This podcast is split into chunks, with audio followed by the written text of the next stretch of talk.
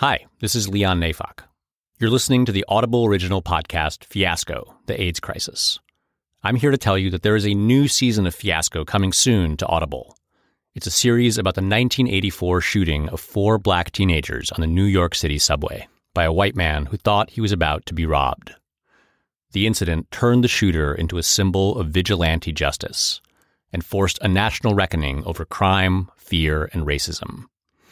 Fiasco Vigilante will be available on July 27th only from Audible.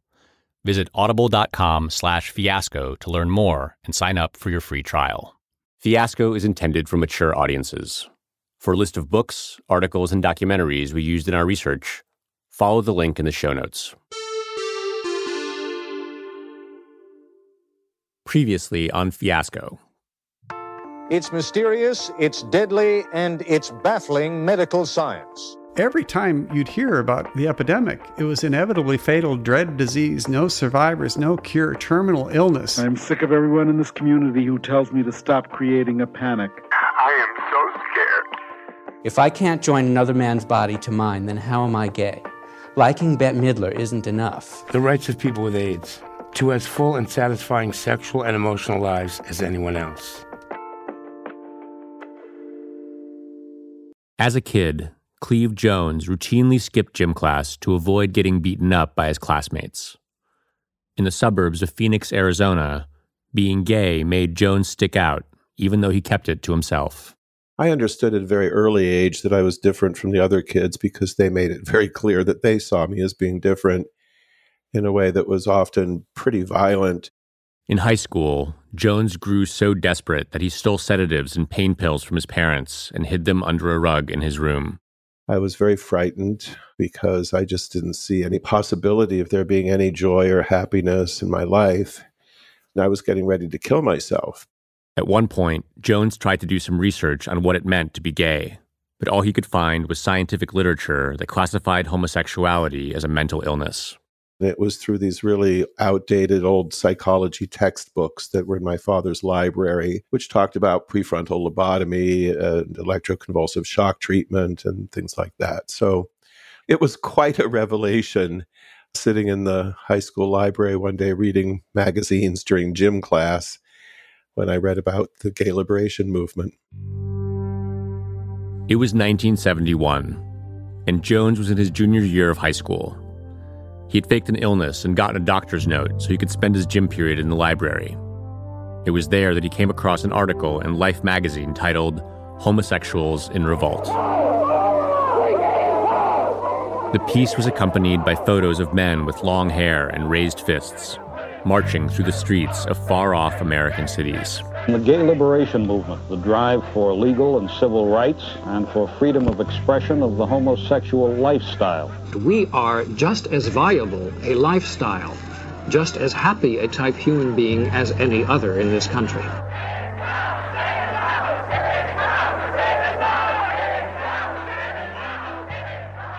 Jones stole the magazine, went home, and flushed the pills he had been hiding down the toilet. After graduating from high school, he began making his way towards San Francisco. After hundreds of years of people hating, quote, fags and queers, a city has emerged where homosexuality is not only tolerated, but thrives. I remember coming across the Bay Bridge for the first time, and there used to be a coffee roasting plant right there at the base of Market Street, and I would smell the coffee and the fog, and I thought it was the most beautiful place I'd ever seen. Today, fully 15% of the city is estimated to be gay. In fact, there are more homosexuals per capita in San Francisco than any other city in the world. The environment was electric. Every single day, more of us were arriving, hundreds a day, young kids, boys and girls from all over the country that had come to San Francisco. Most of us, just a few years prior to that, had really thought we were the only people on the whole planet that felt this way. So it, was just this incredible excitement and this sense of anything is possible now. Anything is possible. Look how many of us there are. Who knew? When Jones moved to San Francisco in 1973, sodomy laws that made gay sex illegal were still on the books in California, as they were across much of the country. When the state finally repealed its sodomy laws in 1975, a city that was already one of the freest places on earth for gay people became a little freer. The gay subculture has come up with its own conventions. And since no rules exist from the outside, there's a freedom about gay bars that may. As the 70s wore on, a world historical nightlife scene flourished and expanded in San Francisco as gay men flooded into bars and dance clubs. When you ask why a person goes to a gay bar, here's what you get. I feel comfortable there. I like to have my eyes filled with smoke, and I like to get drunk, and I like to meet people, which I usually don't. It's my atmosphere, it's my life. Why else? The city also saw a proliferation of a very specific kind of establishment the gay bathhouse. While many gays patronize their bars in search of an all-night companion, the gay baths of San Francisco offer what should be a more certain solution. Other men similarly inclined, a safe and conducive atmosphere for uninhibited sensuality, and the expectation that even if your fantasy is not fulfilled, something will be. For decades, gay men have been having sex in secret, often in public spaces like parks and restrooms, where they risked arrest and assault by anti gay vigilantes. Bathhouses, by comparison, were safe and private. In exchange for a modest cover charge, gay men could walk in and do whatever they wanted. By the late 1970s, the bathhouses dotted San Francisco's gay neighborhoods. Many of them featured live DJs working in a new American art form disco. The music of Sylvester, the hometown hero known as the Queen of Disco, could be heard all over town at establishments like the Handball Express, the Cornhole, and the Barracks.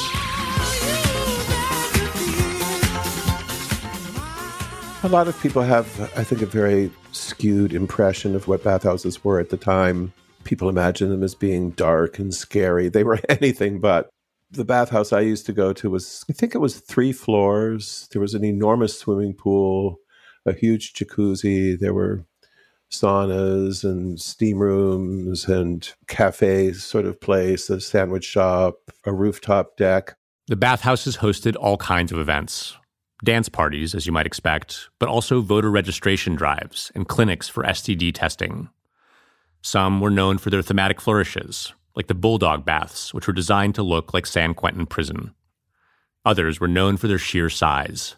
The club baths, which Cleve Jones liked to frequent, was big enough to host 800 visitors at a time. What drew me to the baths originally was, you know, if you live in a cramped, old, drafty, cold Victorian apartment with five other boys, uh, you each get maybe, if you're lucky, four minutes in the shower a day. It was just so luxurious to go there and take a long, hot shower. And, and then, of course, one could have a lot of sex. And we did. There was a brief window when bathhouses were some of the safest places in San Francisco for gay men to meet and have sex. That was about to come to an abrupt end. I'm Leon Neyfakh.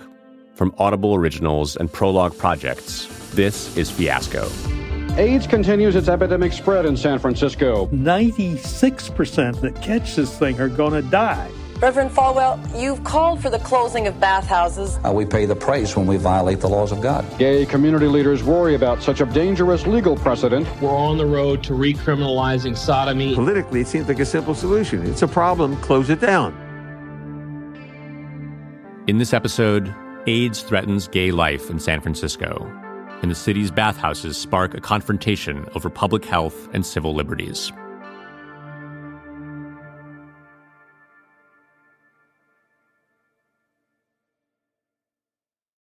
In 1977, Cleve Jones started volunteering for the campaign to elect Harvey Milk as San Francisco's city supervisor. My name is Harvey Milk, and I'm here to recruit you.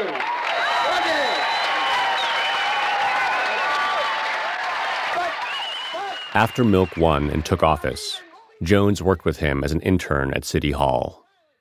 Less than a year later, on November 27, 1978, Milk was shot and killed by an assassin, along with the city's mayor, George Moscone.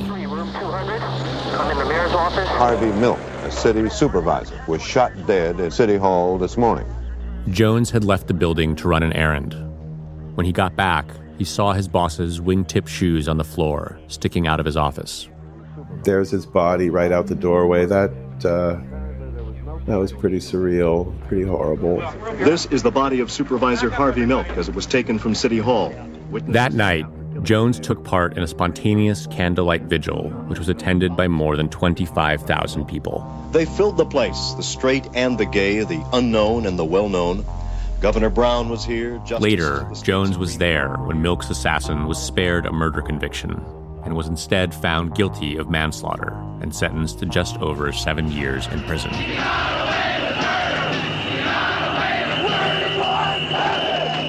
Jones joined a crowd in the streets of San Francisco to protest the verdict. What began as a peaceful demonstration gave way to violent clashes between police and protesters. In the Castro district, a group of what some called rogue cops broke into a gay bar. Several people were bloodied there and on the sidewalks. It became known as the White Night Riot. It served as a dramatic reminder that for all its advances, the gay liberation movement remained under threat.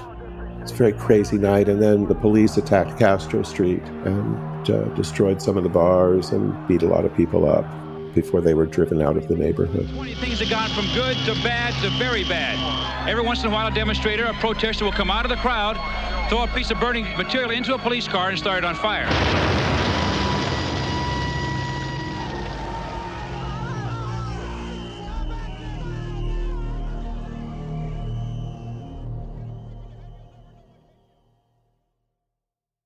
Cleve Jones continued working in politics after Harvey Milk's death. By the 1980s, his years as an activist had propelled him to a job as a legislative consultant in the California State Assembly. One of his responsibilities was to examine bills coming out of the Assembly's Health Committee. Jones didn't know much about public health policy, so the first thing he did was subscribe to a stack of medical journals. And among them was the MMWR, the Morbidity and Mortality Weekly Report out of the Centers for Disease Control in Atlanta. This CDC report was the same one you heard about earlier in our series, the one that put forward the very first scientific findings on what would turn out to be AIDS.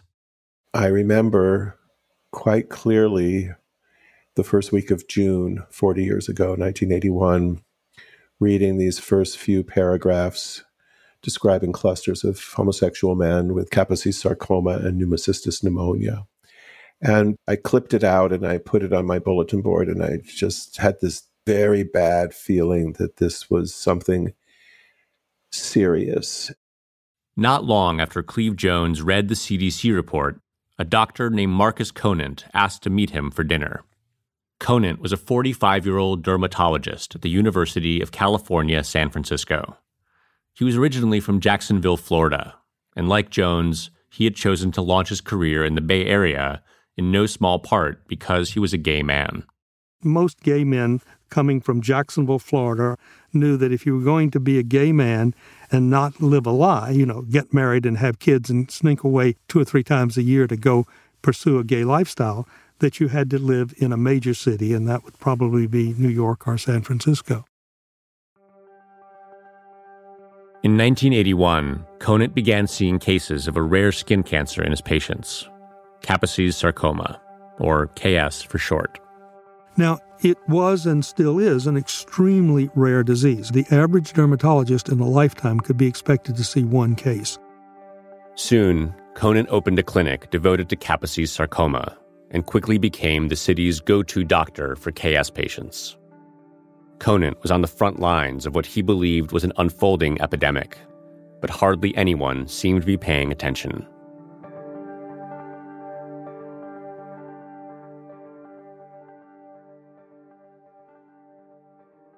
It was out of frustration with this state of affairs that Conant sought out Cleve Jones. With his political connections and his work with the health committee, maybe Jones could help Conant get funding for research. And, just as urgently, maybe he could help raise awareness in the gay community of what was going on. Before dinner, Conant took Jones to see one of his KS patients in person. The young man showed Jones a photo of what he had looked like before he got sick handsome, smooth skinned, and muscular.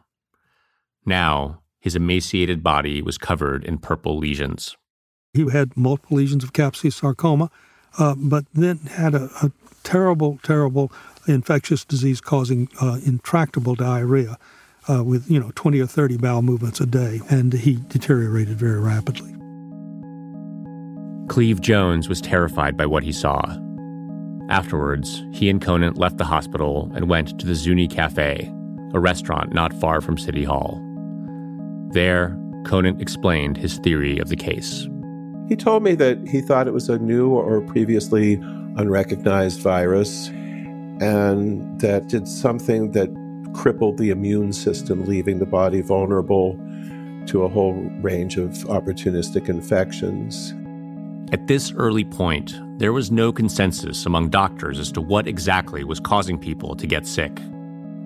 But Conant told Jones what he believed that the disease was primarily sexually transmitted, and that gay men were at special risk. There was no drama, there was no theatrics about it. He's got a slight southern cadence to his voice, and he just kind of laid it out to me over dinner. And I thought, well, my goodness, we're all dead. After the dinner, Jones was convinced that the gay community was in trouble, and he agreed to help Conant start a foundation that would raise money for research. Soon, the two men were both working towards another, more controversial goal as well convincing their fellow gay men to change how they had sex.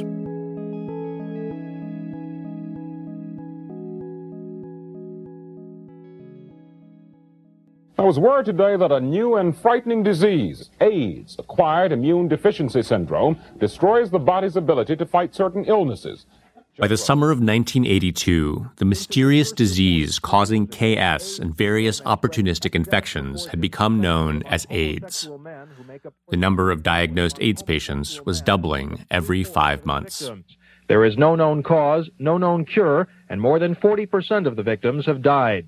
As the numbers soared, Marcus Conant grew increasingly frustrated that the gay community was not taking the crisis more seriously. He was especially worried about the city's booming circuit of bathhouses. What was going on in the community was denial. I had people telling me that, oh, it's okay to go to the bathhouses as long as you take a shower after you have sex. I had one guy claim that he just changed the sheets on the bed in his uh, stall at the bathhouse every time he had sex. So just change the sheets and you'll be fine. Now, as long as you have a belief, something that you can hold on to, whether it's scientifically valid or not, is often more valid for people than scientific evidence. It wasn't just that seemingly healthy men were putting themselves at risk. Conant was also seeing patients with visible symptoms of AIDS who were still flatly refusing to modify their sexual routines. I had a patient, he had a couple of lesions of Kaposi sarcoma, and he said in the course of the interview, he said, Hurry up, doc, you know, I want to go to the baths tonight. And I said, you're still going to the baths? And he said, Sure, I'm going to the baths. And I said, But, but you've got Kaposi sarcoma, and you know everyone thinks it, it's transmissible, it's getting, going from one person to another. And he said, You know, everybody knows that, so they can take their risk too, but I'm going to the baths. For years, Conant had enjoyed going to the baths himself. But after encounters like that, he not only stopped going, he stopped having sex altogether. One weekend in 1983, Conant and his boyfriend took a trip to Santa Cruz, where they wandered around an amusement park on the boardwalk. We walked up and down the boardwalk and did all those sorts of things. And we finally got to the roller coaster. And there's this old rickety roller coaster at the end. It's a nightmare because it's still a wooden structure. It rattles, it sounds like it's coming apart when the cars go by. It was while Conant was on the roller coaster that he had an epiphany about the baths. So we get on this thing, and you know, typical roller coaster, we're we're slowly climbing up to the, the peak of the high point. You can see out over the Pacific Ocean. It's just great. And then suddenly, you know, the bottom drops out from under you and the car goes careening down. And my only thought at that point, as the thing was rattling and sounding like it was going to come apart, was if this thing weren't safe, they, meaning the authorities, will close it down. It must be safe because otherwise they, they just wouldn't let this thing happen. And as we reached the bottom of the loop, I realized wait a minute, that's true of the bathhouses. Conant realized that people were going to the bathhouses because the bathhouses were open. If the bathhouses weren't safe, these people figured, someone would have surely closed them down. And of course, that's when I realized I've got to get out of my ivory tower, quit playing the, the doctor in the white coat, and get out there and start saying, no, no, we've got to go public and say, those of us at, at the university who are seeing these patients, who are looking at this thing every day, who know something about this disease, feel like you need to close down the bathhouses.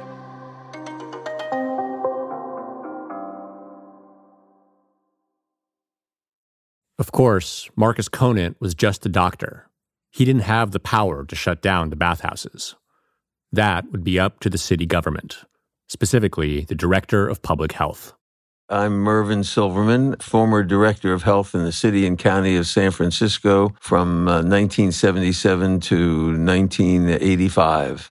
Working for the San Francisco Health Department was a dream come true for Dr. Mervyn Silverman who moved to the city after years of holding a similar position in Wichita, Kansas.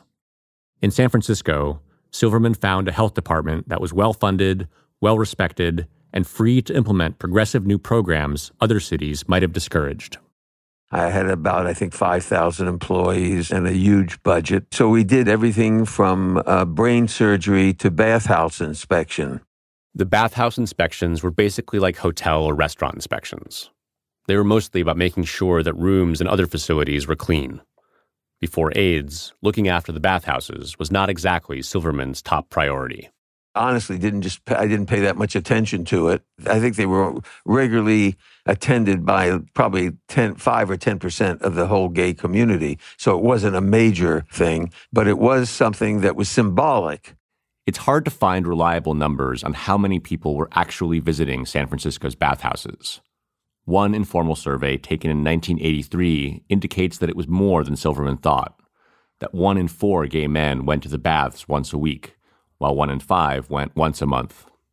In any event, as AIDS began to spread in San Francisco, Silverman was reluctant to do anything that might make gay people feel unfairly targeted, or encourage members of the general public to treat them like pariahs. In 1983, when Marcus Conant and others began pressuring the city's health department to take action against the bathhouses, Silverman was conflicted. He knew the baths were incredibly important to the gay community, not only as gathering places, but as symbols of liberation. As one bathhouse owner put it, baths are an institution uh, that's specifically designed to allow one to be as free as they need to be. But as the epidemiology of AIDS came into clearer view, it seemed increasingly likely that the disease could be spread through sex. And if that was true, then the bathhouses were potential hotbeds for infection. There were areas that were communal and dark, and sometimes would, a guy might have sex with 5, 10, 15 people, maybe more, I don't know, in one evening. From a purely scientific perspective, closing the baths seemed like it would almost certainly slow the spread of AIDS. But to Silverman, the work of public health wasn't always as simple as doing exactly what the science dictated. I look at public health the way a doctor looks at a patient. The community is my patient. I don't want to do something in one part of the community that will do damage in another part. It's like I don't want to treat your heart as my patient and destroy your liver in the process. Silverman wanted to take action on the baths but he was not going to do it without buy in from community leaders like Cleve Jones. Jones, for his part, was torn on the issue. He told Silverman that while the bathhouses might be a problem, closing them could create an even bigger one. I think I can still ar- articulately argue both sides of this debate. The people who wanted the bathhouses closed said, look, there's no other place you could look at where there were more opportunities for transmission than a bathhouse. And then the other side said, yes, but if you allow the state to shut down bathhouses, what's next? You could look at gay bars and say, well, there's an incredible opportunity for transmission in any gay bar that you look at. And this will erode our civil liberties. At the time, it was very fraught, and a lot of people were very, very angry about it. And I'm not sure what was the right thing to do. Part of the difficulty was that doctors and public health officials like Conant and Silverman weren't the only ones who wanted the bathhouses closed. and some of the loudest voices calling for closure weren't exactly friends of the gay community. I think an important part of the context for this is that you had the moral majority types and the preachers who were calling for closure. And worse, this whole debate was occurring in this context of many people from the radical right, and not just the radical right, expressing really extreme measures right up to quarantine and putting people in camps and tattooing their HIV status on their bodies. So it was not unreasonable for people uh, to fear the how slippery that slope might be. The backlash to gay liberation had helped fuel a new kind of conservatism that had taken hold in American politics. That included the creation of the Moral Majority, a coalition of religious groups opposed to abortion and gay rights. It was started in 1979 by the Virginia based televangelist Jerry Falwell. The high point of the week is an assembly conducted by Dr. Falwell himself. His theme the need for Christians to become active in politics by turning local congregations into blocks of voters that will unseat politicians who are held to undermine the American way of life. In 1980, Falwell barnstormed across America, delivering fiery sermons to his followers and rallying them behind conservative candidates. We have a threefold primary responsibility. Number one, get people saved. Number two, get them baptized. Number three, get them registered to vote. When Ronald Reagan was elected president in a landslide, Falwell and the moral majority claimed credit for his victory. And in his first press conference as president, Reagan made it clear that Falwell and his ilk would have a receptive audience in the White House. I am going to be open to these people. I'm not going to separate myself from the people who uh, elected us and, and sent us there. Falwell enthusiastically condemned homosexuality as a moral perversion. Speaking to reporters in 1981, he warned that if gay people were allowed civil rights, they would become, quote, an established bona fide minority, like women or blacks. Then, in 1983, as the bathhouse controversy was heating up in San Francisco, Falwell used his national platform to weigh in on the issue. He described activity in gay bathhouses as sub animal behavior, and he called for them to be shut down across the country. I believe that God does not judge people, God judges sin. And I do believe that AIDS, uh, generally caused and believed to be caused by homosexual promiscuity, uh, is a violation, both of them, of God's laws, laws of nature and decency, and as a result, uh, we pay the price when we violate the laws of God. Many in the gay community feared that if the moral majority had its way, they would lose a lot more than their bathhouses. Gay community leaders worry about such a broad and dangerous legal precedent used against one segment of the population. It wasn't a huge leap, in my view, to say that if we allow the government to close down this set of businesses, what's next? Maybe now with hindsight, that feels like paranoia, but I don't think it was paranoia at the time. We had just been decriminalized a few years prior. So I think these were reasonable fears. The idea of closing the bathhouses came to be seen as a capitulation to reactionaries. People who cared less about saving the lives of gay people than about rolling back their civil rights. With opponents of gay liberation apparently rallying around the bathhouse issue, those within the gay community who supported closure were treated with special suspicion. One outspoken voice was Randy Shilts, a gay reporter for the San Francisco Chronicle who would go on to write the book And the Band Played On, a seminal early history of the AIDS crisis. With Marcus Conant as one of his key sources, Shilts wrote more than a dozen articles for the Chronicle about the dangers of the bathhouses, and he was fairly open about his belief that they should be shut down immediately. Randy Shilts went after the gay community for a lifestyle that was leading to its own destruction. That did not make him very popular. Even Cleve Jones was called a traitor merely for suggesting in an op ed that gay men practice safe sex. It was a pretty mild call for other sexually active gay men to curtail our activities, to reduce our number of partners. And, you know, I had people scream at me on the street that I was a Nazi. I had people spit on my face. With all this pressure bearing down on him, Jones decided he could not get behind the idea of City Hall ordering the closure of the bathhouses.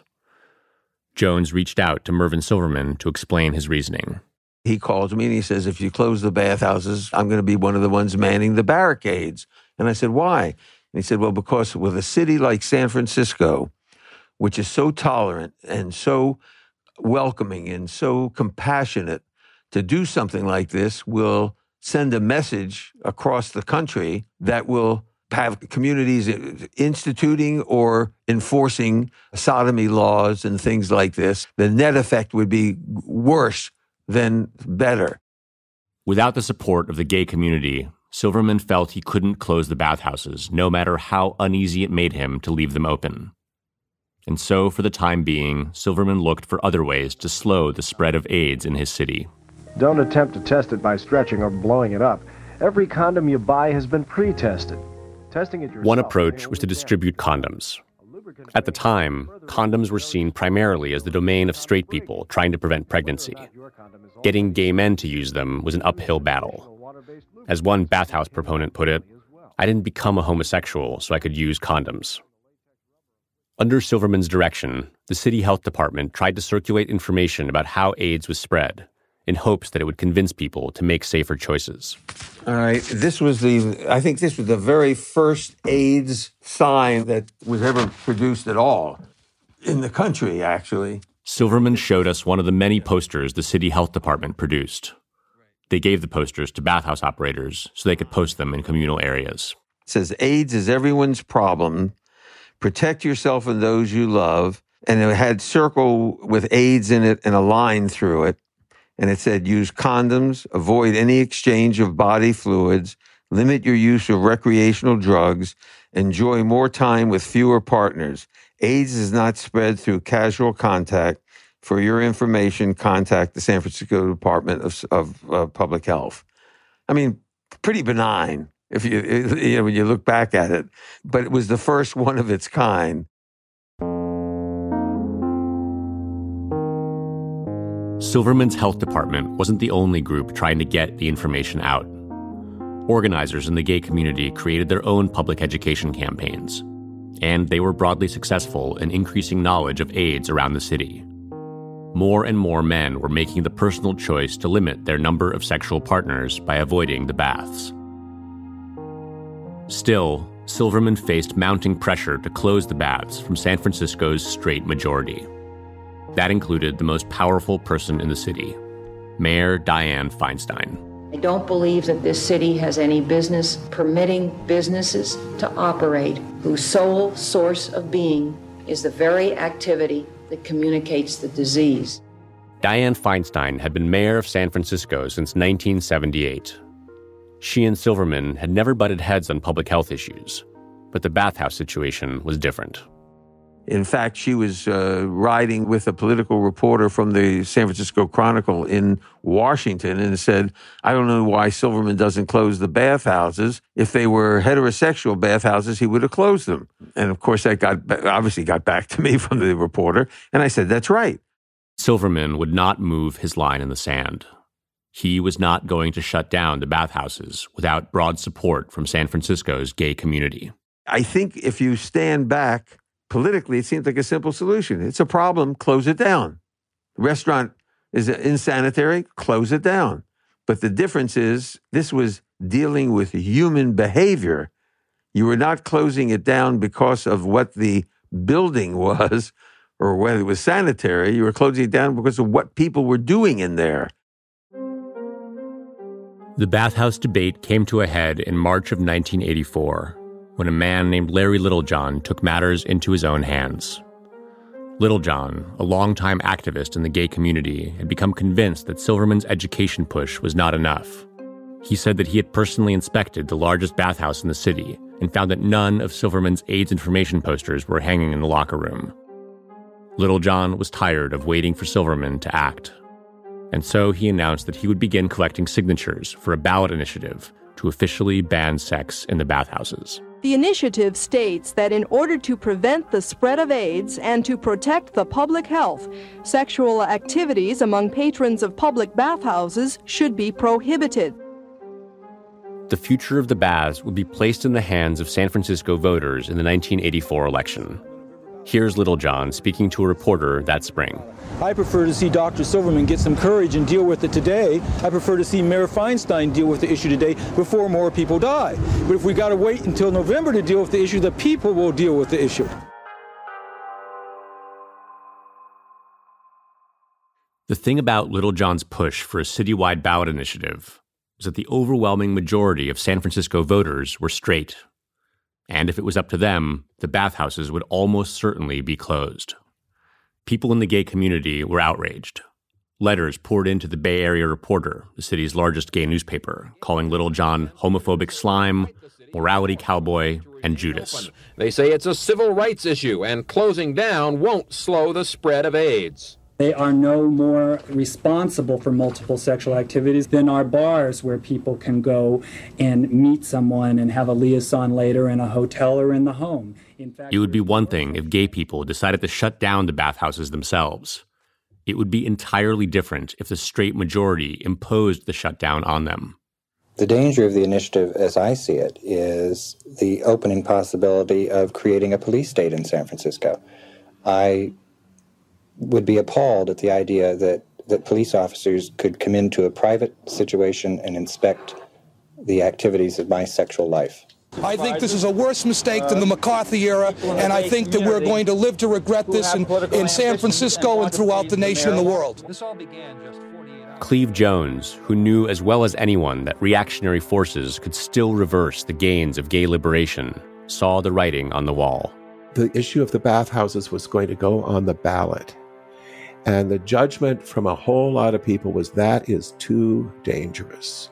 We cannot have these kinds of sensitive, nuanced, thorny issues of, of, public health administration be decided by a popular vote in such a negatively charged atmosphere. And that was when the conversation shifted to let's let Silverman shut it down. Within days, an open letter was circulated and signed by dozens of prominent figures in the gay community. The letter gave Silverman the green light he had been waiting for. He arranged for a press conference to be held the next day. But then, most of the people who had signed the letter changed their minds, having apparently realized that in the eyes of the gay community, they would own the decision to close the bathhouses even more than Silverman would. So they all signed this letter to me and said they supported closing it. Within 24 hours, most of them had taken their names off of it. Cleve Jones was among them. In the end, he was just too conflicted. Sometimes we approach issues where we just don't really know what is the right thing to do. And that doesn't make one a, a, coward or dishonest. It means that one doesn't know what to do. Mervyn Silverman was back to square one. With no official backing from the gay community, he felt he could not follow through with his plan. The problem was, reporters had already been alerted that there was going to be a major announcement. News trucks were lined up outside the public health building. Silverman felt like he had to at least show up and say something. Silverman met with Mayor Feinstein and told her he could not go forward with his decision to close the baths. Then, right before the press conference, he met with the city's police chief, who fitted him with a bulletproof vest. As Silverman's car approached the public health building, he saw dozens of protesters gathered outside. It was bizarre. It was something of, I think, a Fellini movie or something like that. I walked in there and it was sort of like a haze. And through the haze, I'm seeing people naked or sort of naked with towels wrapped around it. Some of the protesters held signs that read, Today the tubs, tomorrow your bedroom, and out of the baths into the ovens. Protesters and many others worried and angry that after a year of resisting the calls, Director of Public Health Mervyn Silverman had decided to close the baths down. I saw all this stuff, and I didn't say hi, Joe, hi, Mary, who the, the various reporters. I just went up, sat down at the desk, and basically said, all of you who think I'm going to close the bathhouses, uh, you know, sit down. Forget it. It ain't going to happen because of a number of issues, both legal and medical, that are not resolved, I am not going to be making a comment discussing the opening or closing of the bathhouses at this point. Thank you.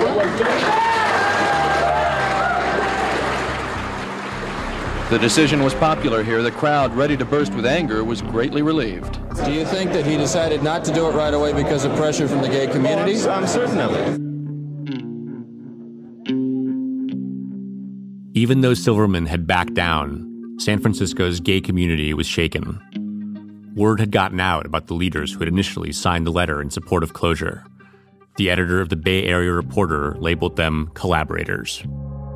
The gay liberation movement, the editor wrote, was almost killed off last Friday morning by a group of gay men and one lesbian. This group gave their names to give the green light to the annihilation of gay life. The gay community should remember those names well.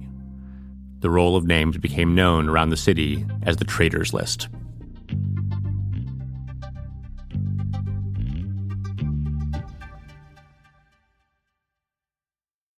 On April 9th, 1984, 10 days after his anticlimactic press conference, Silverman took a half measure that seemed to please nobody. Rather than close down the bathhouses outright, he issued a strict new set of rules that mandated increased lighting, the removal of doors from private rooms, and, most importantly, a ban on sex inside the venues. It was enough to convince Larry Littlejohn to withdraw his ballot initiative, which had called for similar restrictions. But unsurprisingly, when the city sent in undercover health inspectors, they found that people were not abiding by the new rules. And so the bathhouses remained in limbo, with the mayor continuing to call for their closure and gay leaders continuing to make the case for safe sex.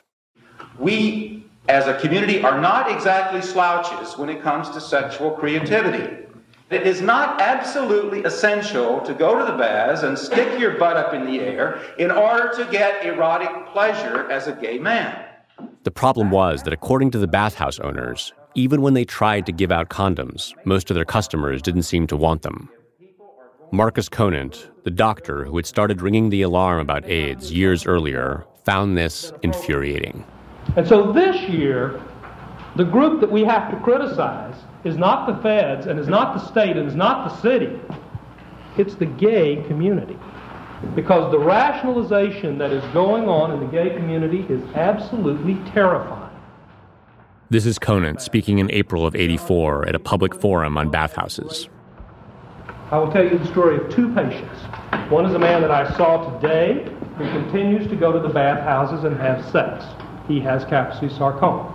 Another man is a PhD who has idiopathic thrombocytopenic purpura and goes to the bathhouses. And when I said to him, Do you tell your sexual contacts that you have AIDS? He says, No. And I said, How do you morally live with that? And he says, Anybody that goes to the bathhouse is a damn fool.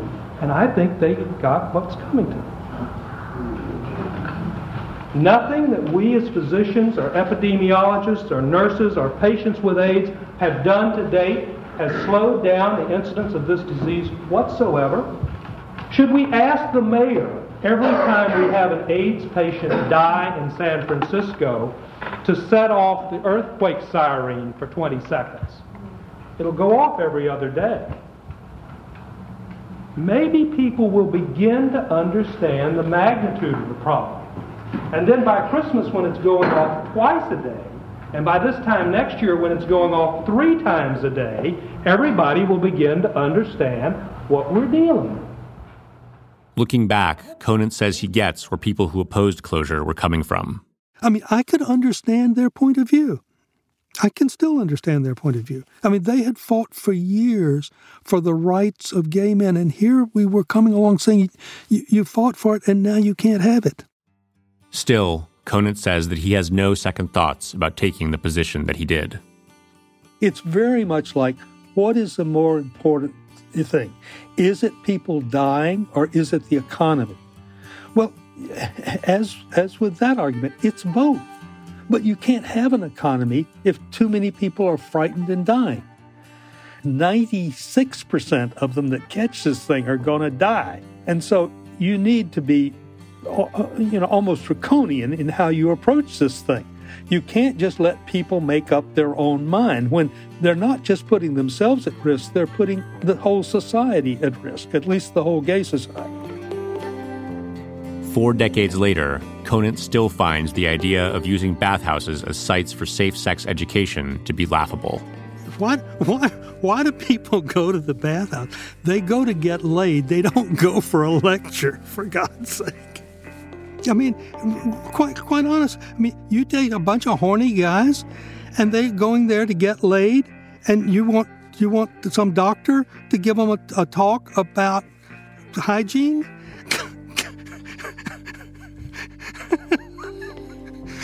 Sorry, just.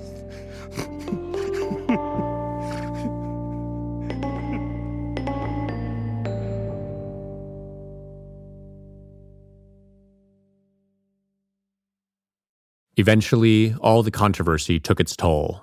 Venues including the Hot House, Liberty Baths, and the Bulldog Baths all made the decision to voluntarily close their doors. What is happening is without them actually legislating the closing of the bathhouses, the politicians are closing us down slowly by discouraging people to come here. Sutro Baths, one of the largest bathhouses in the city, hosted a three day farewell party where five employees stood on stage and threw AIDS brochures into a barbecue.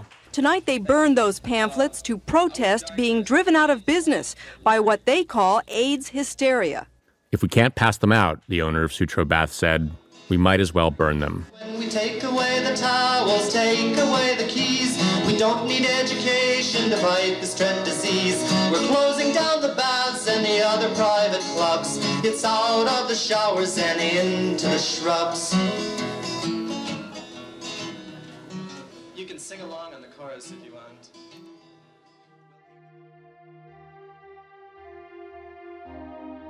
On October 9th, 1984, Mervyn Silverman made a decisive move. 14 gay bathhouses and sex shops in San Francisco were ordered shut down by the city's public health director. Through the morning, city health officials posted notices close or face legal action. Silverman had found that 14 of the city's remaining bathhouses and sex clubs were in violation of his rules. So he shut them down completely. Today, I have ordered the closure of 14 commercial establishments which promote and profit from the spread of AIDS. At the time of Silverman's announcement, it was estimated that 40% of the gay male population in San Francisco was infected. AIDS continues its epidemic spread in San Francisco. More cases reported already in the first three quarters of 1984 than all of 1983. Hundreds, even thousands more may have the disease and still not know it. Some in the gay community say those who use bathhouses for sex will simply go somewhere else. That today's action by the city will bring much controversy, not much cure. That December, three and a half years after AIDS had first emerged in San Francisco in 1981, Silverman resigned as public health commissioner. A reporter questioned him on his way out. How did the public health director feel about leaving his job in the middle of an epidemic? I'd like to believe this is the middle, Silverman answered. My fear is that this is the beginning.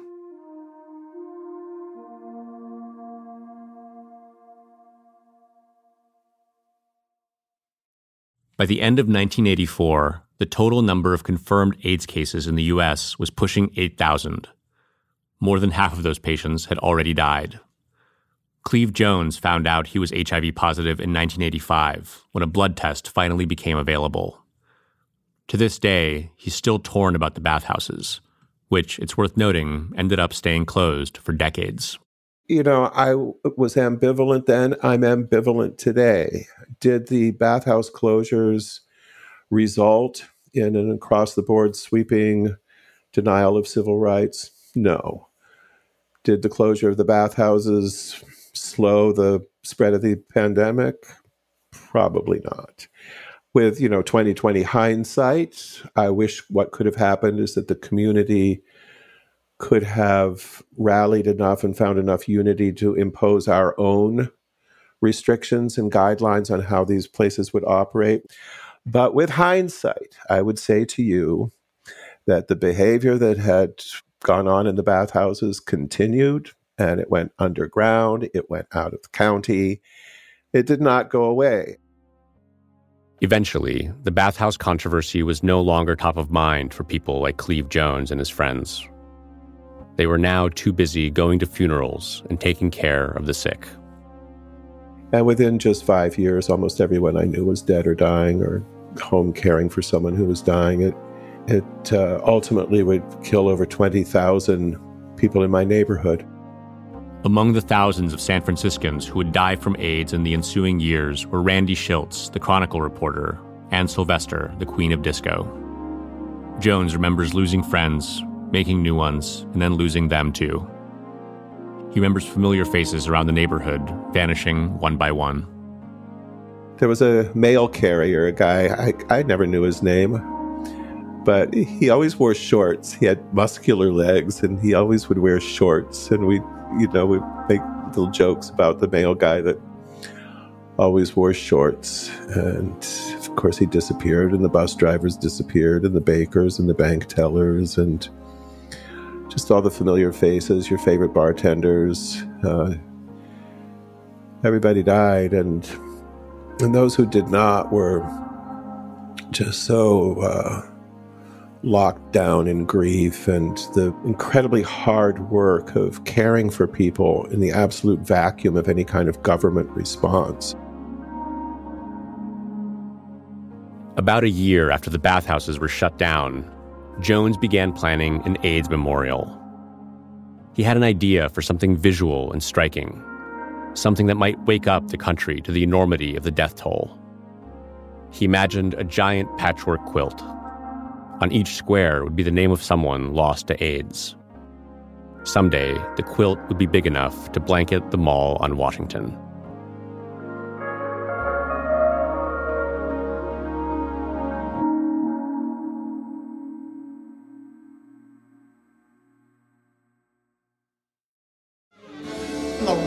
Ain't